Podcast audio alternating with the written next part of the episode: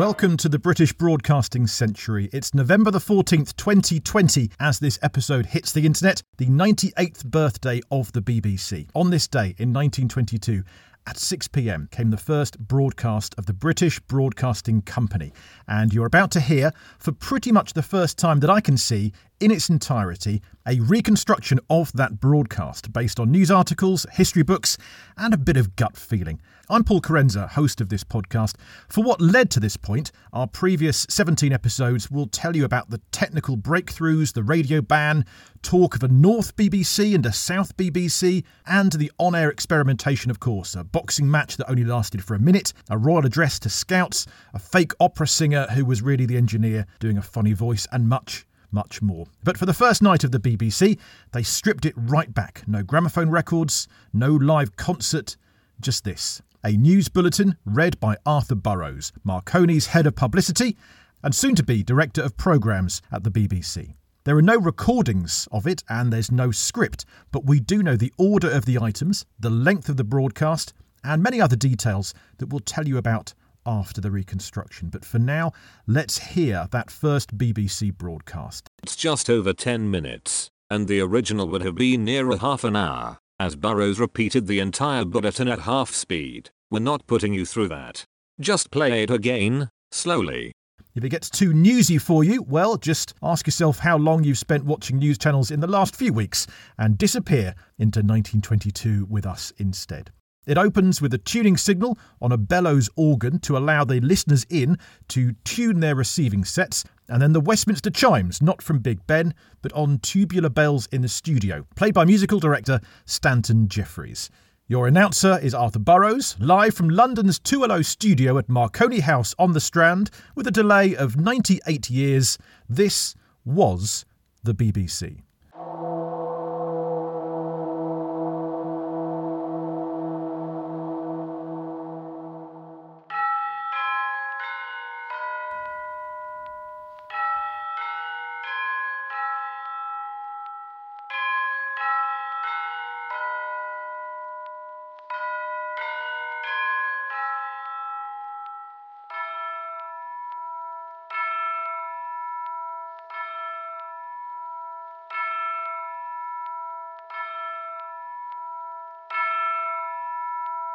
Hello, hello. This is 2LO calling. 2LO calling. Marconi broadcasting on behalf of the Broadcasting Committee on the 360 metre waveband from London, Marconi House, The Strand. This is Arthur Burrows, Director of Programmes at 2LO. This evening's broadcast will consist of a weather report followed by a news bulletin which will be read first at a standard speed. It will then be repeated at a slower speed. A second broadcast will be made at 9 o'clock, at which time a further bulletin will be presented. 2LO welcomes correspondence from listeners in in order to ascertain at which speed the news bulletins should be read. It may be the case that I will read too slowly for people to remember the context. Only experience will furnish the best average speed. I'm interested to discover whether listeners in would prefer the bulletin to be read once slowly, or once fast and once slowly, or even whether the preference is for it to be read fast twice. The broadcast tomorrow will commence at 6 o'clock and 9 o'clock and will present a series of results from the election as they arrive at the transmitting station. There now follows the weather report for South and South East England, East and West Midlands, and South Wales as supplied by the Meteorological Department of the Air Ministry. Light winds, mainly northeasterly, fog inland early, fair periods in most places during the day, rather cold. The further outlook is generally settled. Stand by for the news.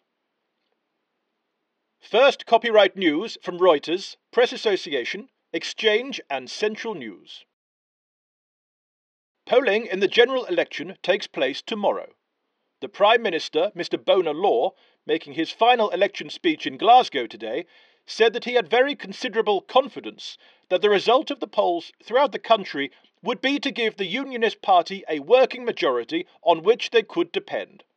Mr. Law also said that it was from a revival of trade alone that we could have a recovery from the conditions that prevailed, and that there was nothing which rested so firmly at the root of any possible trade revival as a feeling of confidence, quietness, and stability. Today, Mr. Winston Churchill continued his election campaign in Dundee. Addressing a large audience, he said that attempts were being made to stifle free expression of political opinion. He referred to great meetings filled with 4,000 or 5,000 orderly citizens, which are brought to chaos and disorder through the organised disruption and rowdiness of 300 or 400 persons who are followers of Mr. Morel and Mr. Gallacher. Mr. Churchill was said to be none the worse for his rowdy meeting the previous night, and it was confirmed that there were to be no police court charges. A verdict has been returned this afternoon at the inquest on the exhumed body of Mrs. Jelfs, a wealthy widow from Chiswick. The Home Office expert declared that his analysis had failed to show the cause of death.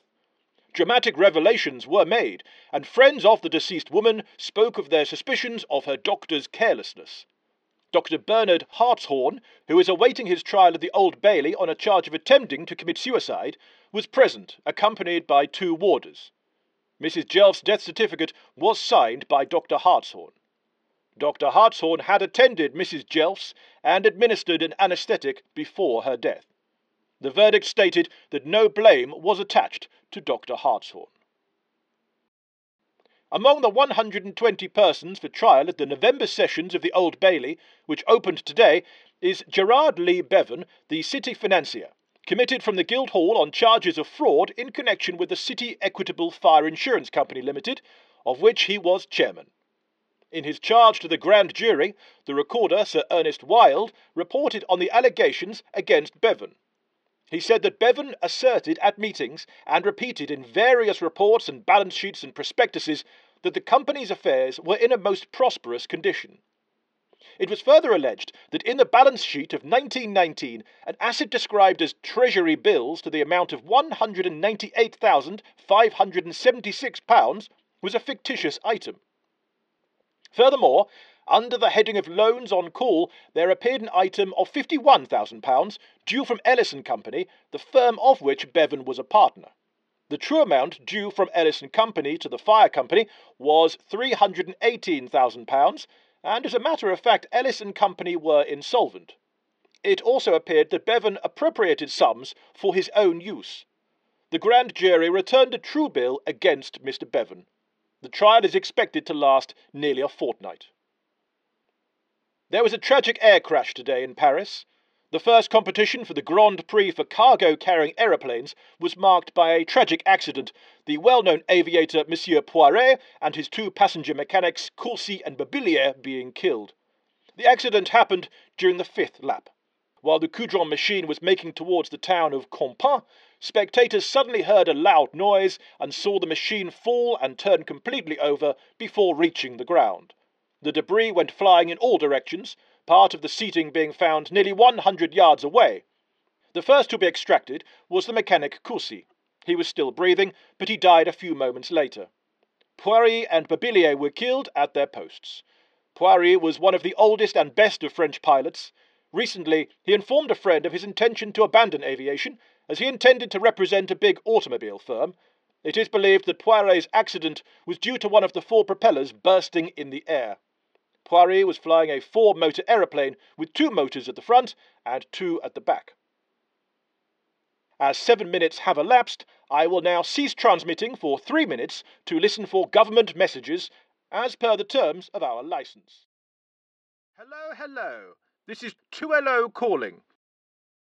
The Great Central Railway Company's police are investigating a remarkable theft of an attache case containing over £4,000 in notes from a passenger during a journey between Marylebone and Leicester.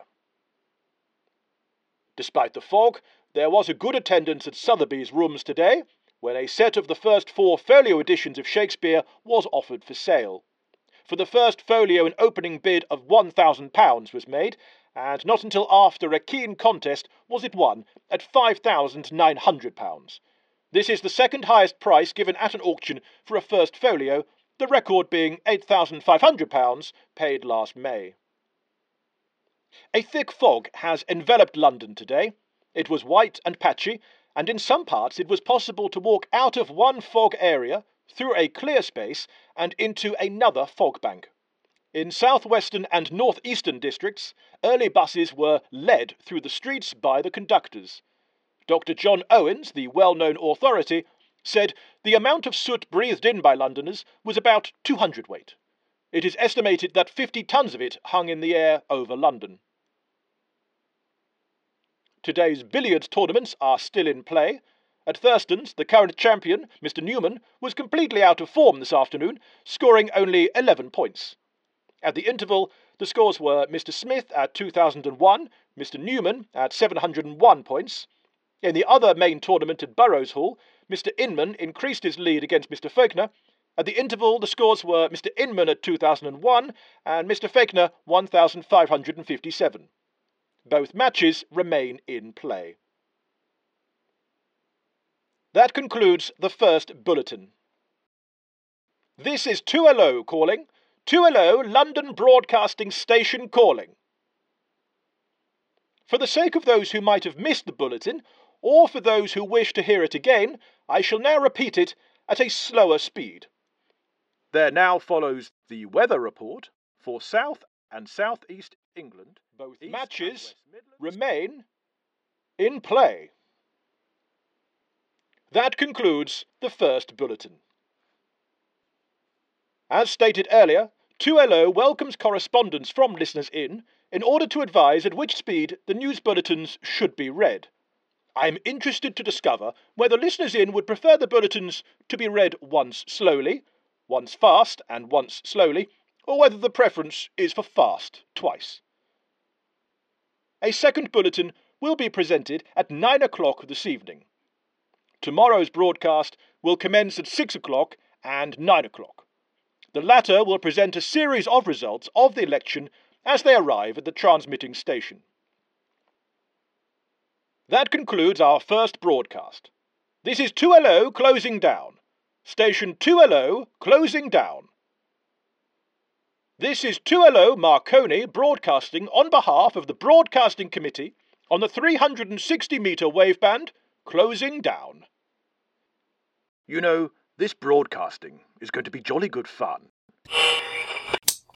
And there you have it. That last comment was one of Arthur Burrows' rare ad libs, normally very formal, everything written down in advance, unlike his sometime rival Peter Eckersley, who's a bit more freewheeling.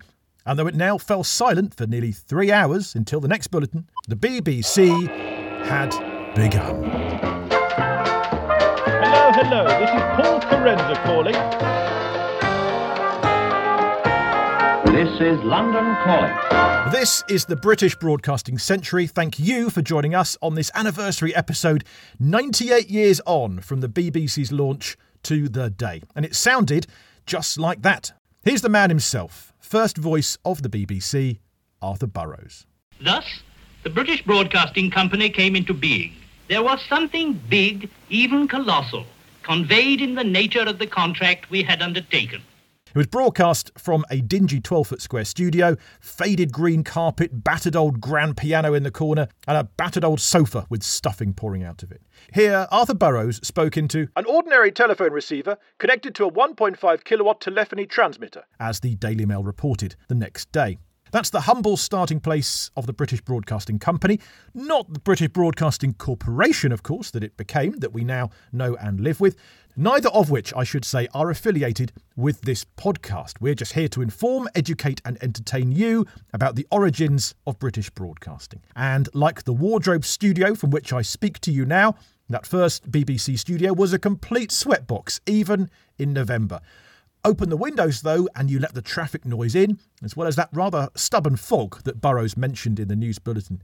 If he wanted an accurate weather report, he really could have just opened the window, as he recalled years later. Sensible people were in their homes, sitting comfortably before their fires, but in two rooms on the top floor of Marconi House in the Strand, we had not reckoned with the London fog. The studio at Marconi House was very small. We dared not run the ventilating fan, as its noise would have gone over as a background of escaping steam, so we arranged to open the windows during the intervals. In those days, we were required, by an official ruling, to stop broadcasting for three minutes in each ten. So then we opened the windows. Each time we did this, for we were gasping for air, in came this reddish brown penetrating fog. Ah, yes, you may recall episodes ago on the podcast, we mentioned this seven minutes on, three minutes off rule. And that was still the case when the BBC launched. In every 10 minutes, the broadcasters had to include three minutes of silence to listen out for government messages telling them to stop broadcasting in case they were interfering with military transmissions. But such a government message never actually came. The radio pioneers at the time described this as the man walking in front of the car with a red flag. Super safe and cautious was the British style of broadcasting. No crashes here, as opposed to the American free for all, where new radio stations were popping up every other day. Broadcasting today. Preliminary broadcasting will be authorised from Marconi House this evening. From the Times, November the 14th, 1922. This announcement will be received with satisfaction by amateur wireless operators all over the country and will bring to an end a long period of delay and uncertainty. It is now rather more than two months since it was announced that the broadcasting company was being formed, and it had been hoped to start the scheme early in the autumn.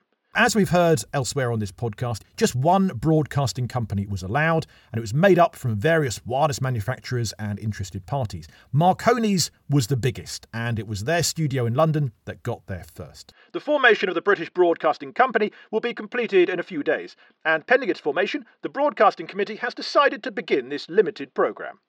General Electric, that was another one. Their station in Birmingham, 5IT, began under the BBC banner the next day. More of them next episode. And Metrovick was another. Their Manchester station 2ZY gave their first BBC broadcast an hour after Birmingham.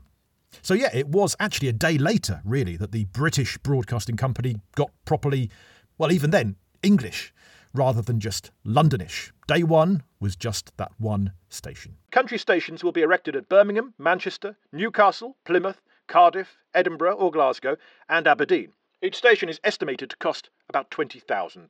But for this episode, let's celebrate Marconi's and 2LO and Arthur Burrows and that first broadcast. Now, did the broadcasters know that this was the start of a new era, I wonder? I think in many respects, no, they didn't. We like to think there was some kind of landmark, nervous beginning of the BBC, a fanfare, a first night party, but no, none of that stuff. In many ways, it was business as usual. The start of the Beeb, rather administrative. Here's an example. Stanton Jefferies was the soon to be musical director of the BBC. You would have heard him playing those tubular bells at the start there. But for now, he was the station director of 2LO, assisting Arthur Burrows, and together they started the Children's Hour, for example, a few weeks on from this first broadcast, playing Uncle Arthur and Uncle Jeff. Well, one of Jefferies' jobs at this point was to apply for 2LO's license. If you're a regular on this podcast, you might recall a few episodes ago, we said that 2LO had to reapply every single time they wanted a new license for a new broadcast. A little tedious, but at least the benefit was they could change what sort of license they were after, add some music, add a bit of innovation as they went. But on the morning of November the 14th, 98 years ago, as this podcast lands, I may have mentioned that, Stanton Jefferies applies as usual for a license for the day's programming, except today he's told he doesn't need one. As of November the 14th, 2LO already has a licence under the umbrella of the British Broadcasting Company, even though no one actually works for them yet and they don't have an address. At this point, the BBC is just a nebulous thing. Because, yeah, as soon as the company was registered, the BBC officially began. So the very next broadcast after that moment, on November the 14th, would automatically become the first BBC broadcast. Now, at this point, the fledgling BBC had 30 to 40,000 listeners and just four employees. And by chance, there are, in fact, four of us who've made that broadcast reenactment possible. So thank you to Will Farmer, our regular composer, for the tuning signal and the bells as accurate as we can hope for. Thank you to Tim Wander, the broadcasting historian, who not only wrote several books detailing these events, but also he looked over the script for us and checked that we were as bang on as possible. And for the script itself, a huge thank you to Andrew Barker, whose extensive research of newspaper articles of the time meant he could pull together the stories that we know were in there and give us text that I'm sure would have been almost exactly as reported. In a small room at the top floor of Marconi House, Mr. Arthur Burrows, the operator, simply spoke into an ordinary tabled telephone to which wires were attached, leading to the transmitting room. This is from the Portsmouth Evening News, November the 15th, 1922. Here, wireless operators took up the sound waves, converted them into suitable wireless wavelengths, and transmitted them to the aerial upon the roof of Marconi House, from whence the voice was broadcasted into space. Andrew is our newspaper detective. You'll have heard him last episode, and sure enough, he's back this time reporting that the papers had a thing or two to say about the BBC's birth. Yes, we have effectively exactly what happened at, at six o'clock on that very first what we now think of as being the first BBC broadcast. Heralded by chimes. Promptly at six o'clock, the programme opened by playing the Westminster chimes. It would be on their tubular bells. Then the listeners in were invited to advise the operator to suggest at what speed he should read the news bulletins. And in those very early days, they actually, Mr. Burrows actually read the news bulletins once at a normal speaking speed and then at a slower speed, at a dictation speed. Reading the news was brand new to broadcasting at this point. It had just been agreed a few days before that news could be read. He didn't know how fast people read, and he'd been deliberately watching people read their newspapers in advance of this. And then on that very first broadcast, he announces that in the following days they will be providing election results. The first item of news to be broadcasted in this country was the Air Ministry's weather report and forecast. And then items of news. The verdict in an inquest, the opening of the Old Bailey, a report of an aeroplane. And that's the, the order of, um, of items in that very first broadcast. So not that different from uh, from now, where some mm. stations might well put weather followed by news. Everything passed off quite successfully, was Mr. Burrows' comment yesterday. Nobody could tell to what extent broadcasting would catch on, nor indeed whether it would take on at all. There was no precedent no store of experience to be tapped, no staff ready to hand with metal proved in a similar field. It was all left to us. It's been quite a journey for Burrows from writing about radio before broadcasting even existed, to accompanying Dame Nellie Melba to her concert at the first public radio demonstration, to taking requests for songs from ships at sea, to running the 2LO station for most of 1922. Sir William Noble, chair of the Broadcasting Committee, chose Arthur Burrows to be the first broadcaster on the Beeb, which is handy because that's what Burrows planned on doing too. Effectively, Sir William Noble is the boss before John Reith gets there. Reith is a month away yet. Till now, the buck really stops with the Postmaster General Frederick Kellaway. He's been keen on broadcasting throughout 1922, and it's really down to him that one BBC came about rather than dozens. But irony of irony, in the election results, the very next day from the BBC's launch, the Postmaster General loses his seat. So, yeah, the BBC's effective big boss loses his job on day two of the BBC. How very careless. And how bizarre as well that where does this gatekeeper to wireless end up? Where next for the Postmaster General, who really marshalled and corralled and prodded the BBC into being? Well, Kellaway becomes managing director of Marconi's. Yeah, it even ends up being discussed in Parliament that Kellaway swiftly joined Marconi's only weeks after negotiating with them on behalf of the government. You know, so could he have bolstered the finances of Marconi's before jumping ship and joining them? Hmm. Yeah, I have more questions than answers here.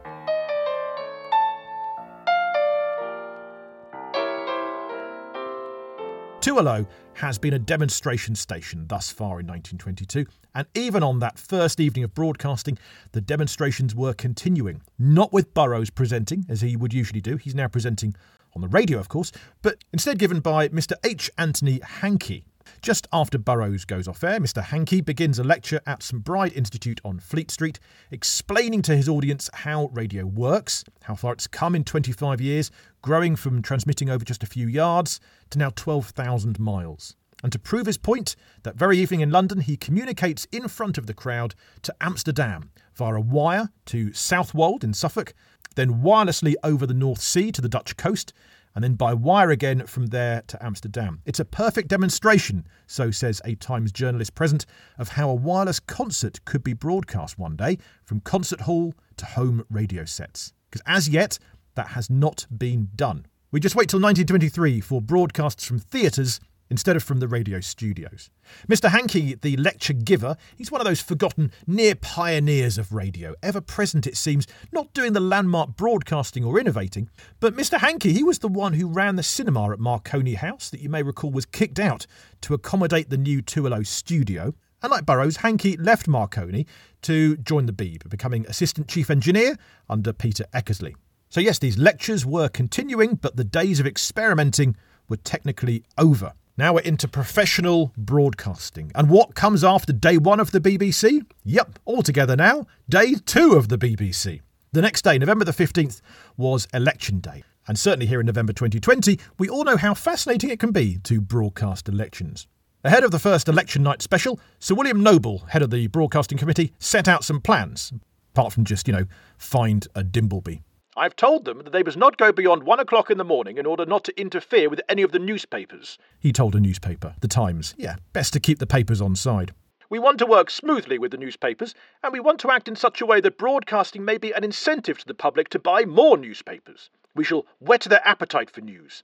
It is for that reason that we are not giving long reports. And the Times continued to inform its readers Those possessing a multi valve receiver would be able to tune in any of the eight stations at will and eliminate the remaining seven, even though they were all transmitting at the same time. I love that idea that the newspaper had to tell listeners that you could eliminate those other broadcasts, that actually you don't have to listen to eight different radio stations at the same time. This could be done by simple wavelength tuning. Thus, if one were not particularly keen on a band selection from Manchester, one could tune in the 3:30 winner from London or a sermon from Plymouth. This could be done equally well in bed, while shaving, or in a deck chair in the garden. Personally, I like to shave in bed in the garden while listening to a band sermon about the 3:30 winner. How wonderful that radios even work for that too. What a world. Now, we had a comment on our Facebook page from Paula Goddard. Hi, Paula. Checking exactly when the BBC launch date was because she heard on Radio 4 a few weeks ago, in October, that it was the birthday of the BBC then. Well, the BBC is a bit like the Queen. It has several birthdays. In fact, I think it's got five. So it's like uh, two and a half Queens. October the 18th, 1922, is when the BBC was formed at a board meeting we mentioned a few episodes ago. The broadcasts begin, of course, November the 14th, thanks to that agreement with the press. December the 15th is when it was registered as a company. That's just paperwork, really, though. And the license itself doesn't arrive until January. So, yeah, this is technically unlicensed pirate radio for the first month and a half. Then there's the current British Broadcasting Corporation. Their birthday is January the 1st, 1926. But in its early years, the BBC had a little birthday concert for itself on November the 14th, and that was the first broadcast. So let's go with then. Now, more from you, dear listener. Then on this podcast, we like to include airwave memories, AM, and first hand memories, FM. So, in a moment, an airwave memory from a true Goliath of broadcasting, from Radio Caroline to the first Radio 1 lineup. It's Emperor Rosko. But first, some of your first hand memories of broadcasting. This from Alan Stafford, who joined us talking about comedy. Alan says two highlights of many shows I watched at the Paris studios on Lower Regent Street. The Men from the Ministry, Richard Murdoch and Deryck Guyler, they were so good at acting out the situations to the studio audience, I could swear I could actually see them hanging from the clocks of Big Ben. And secondly, Alan says, My Word, which always concluded with Frank Muir and Denis Norden, each telling a long, convoluted story explaining the origins of a phrase culminating in an excruciating pun. Many of these stories have since been published, were obviously carefully scripted, so I expected them to read them off their scripts, but no, they just faced the audience and performed the whole thing from memory when they really didn't need to. Two instances of performers succeeding in entertaining both the audience at home and the audience in front of them. And here's an FM from Kev Sutherland. His big experience was BBC Radio Leicester's youth show Prime Time, he says, which I joined in 1984. Learned the desk, got innumerable records from the chuck out box, because most singles sent to a local radio station would never get played, and performed pathetic juvenile comedy sketches for about four years. It produced a few sports presenters, Ian Carter, still on Radio 4, and producers. He says, I bet I could still pre fade and cue a 7 inch single. Hopefully, Kev, you'll get that chance. And finally, this from Andrea Smith. She says, I've been on both sides of the glass, so to speak, as an audience member for various comedy shows on location, Edinburgh Festival and so on, and at BBC Broadcasting House at the wonderful Radio Theatre. I think the thing that people at home don't know is how often there's visual business going on, actors and comedians messing about. But for many years, she says, I was a BBC producer sitting the other side of things.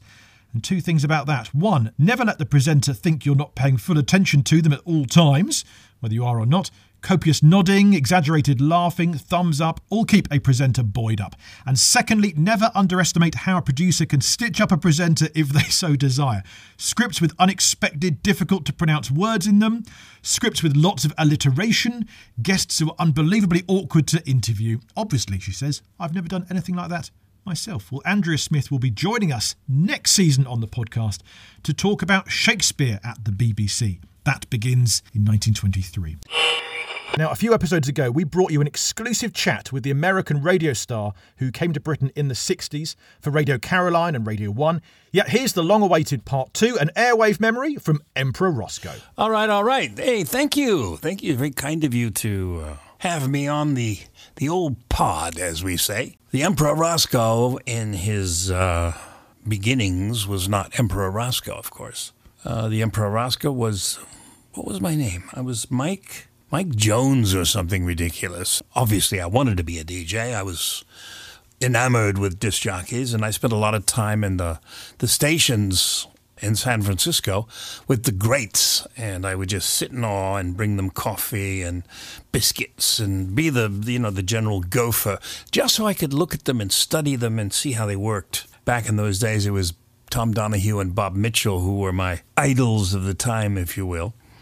And uh, on radio, I was listening to uh, Bill Mercer and the great Montague and uh, some of the uh, the rock and roll greats as well. I had watched uh, in San Francisco as they had the guys at, at the station had their own private independent production company. They made music with Sly Stone and stuff like that. It was all very early times. I mean, Sly and I would hang out before. Well, he was he was playing bass in a club around the corner, and one would get a lot of input from albums back then. Uh, they used to release a lot of disc jockeys on uh, on 33 and a third. So I grabbed all that, and of course I just plagiarized everybody and uh, managed to become fairly good at it, so to speak. And uh, so I spent a couple of years doing that, and then went to radio school to get my license. Uh, it's true. Uh, they called it the Federal Communications Third Ticket. Back in the early 60s, you needed a, a license to be a DJ. I know you're smiling. Ladies and gentlemen, ciao for now.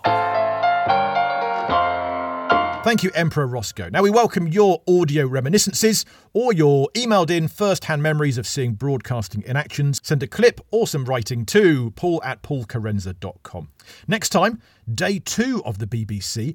We won't continue as slowly of one day per episode, but day two brings us Birmingham and Manchester, and we've unearthed some brilliant details for you, including a never before seen memoir from the second voice of the BBC, Percy Edgar. He was one of the most influential broadcasters and managers of the BBC for the first 30 years or so. And this comes courtesy of his grandson, David Edgar, the renowned playwright. We'll also be hearing from Reverend Cindy Kent, broadcaster from Radio 4, Radio 2, LBC, first presenter on Premier Radio, and Cindy was there when the BBC Light programme became Radio 1 in 1967. Her airwave memories next time on the British Broadcasting Century. Now, if you've enjoyed our reenactment this time, then I'm sure you will also enjoy, and this is nothing to do with us, but you'll see why we're plugging them, the plays of Tim Wander, friend of the show, broadcasting history buff, and playwright.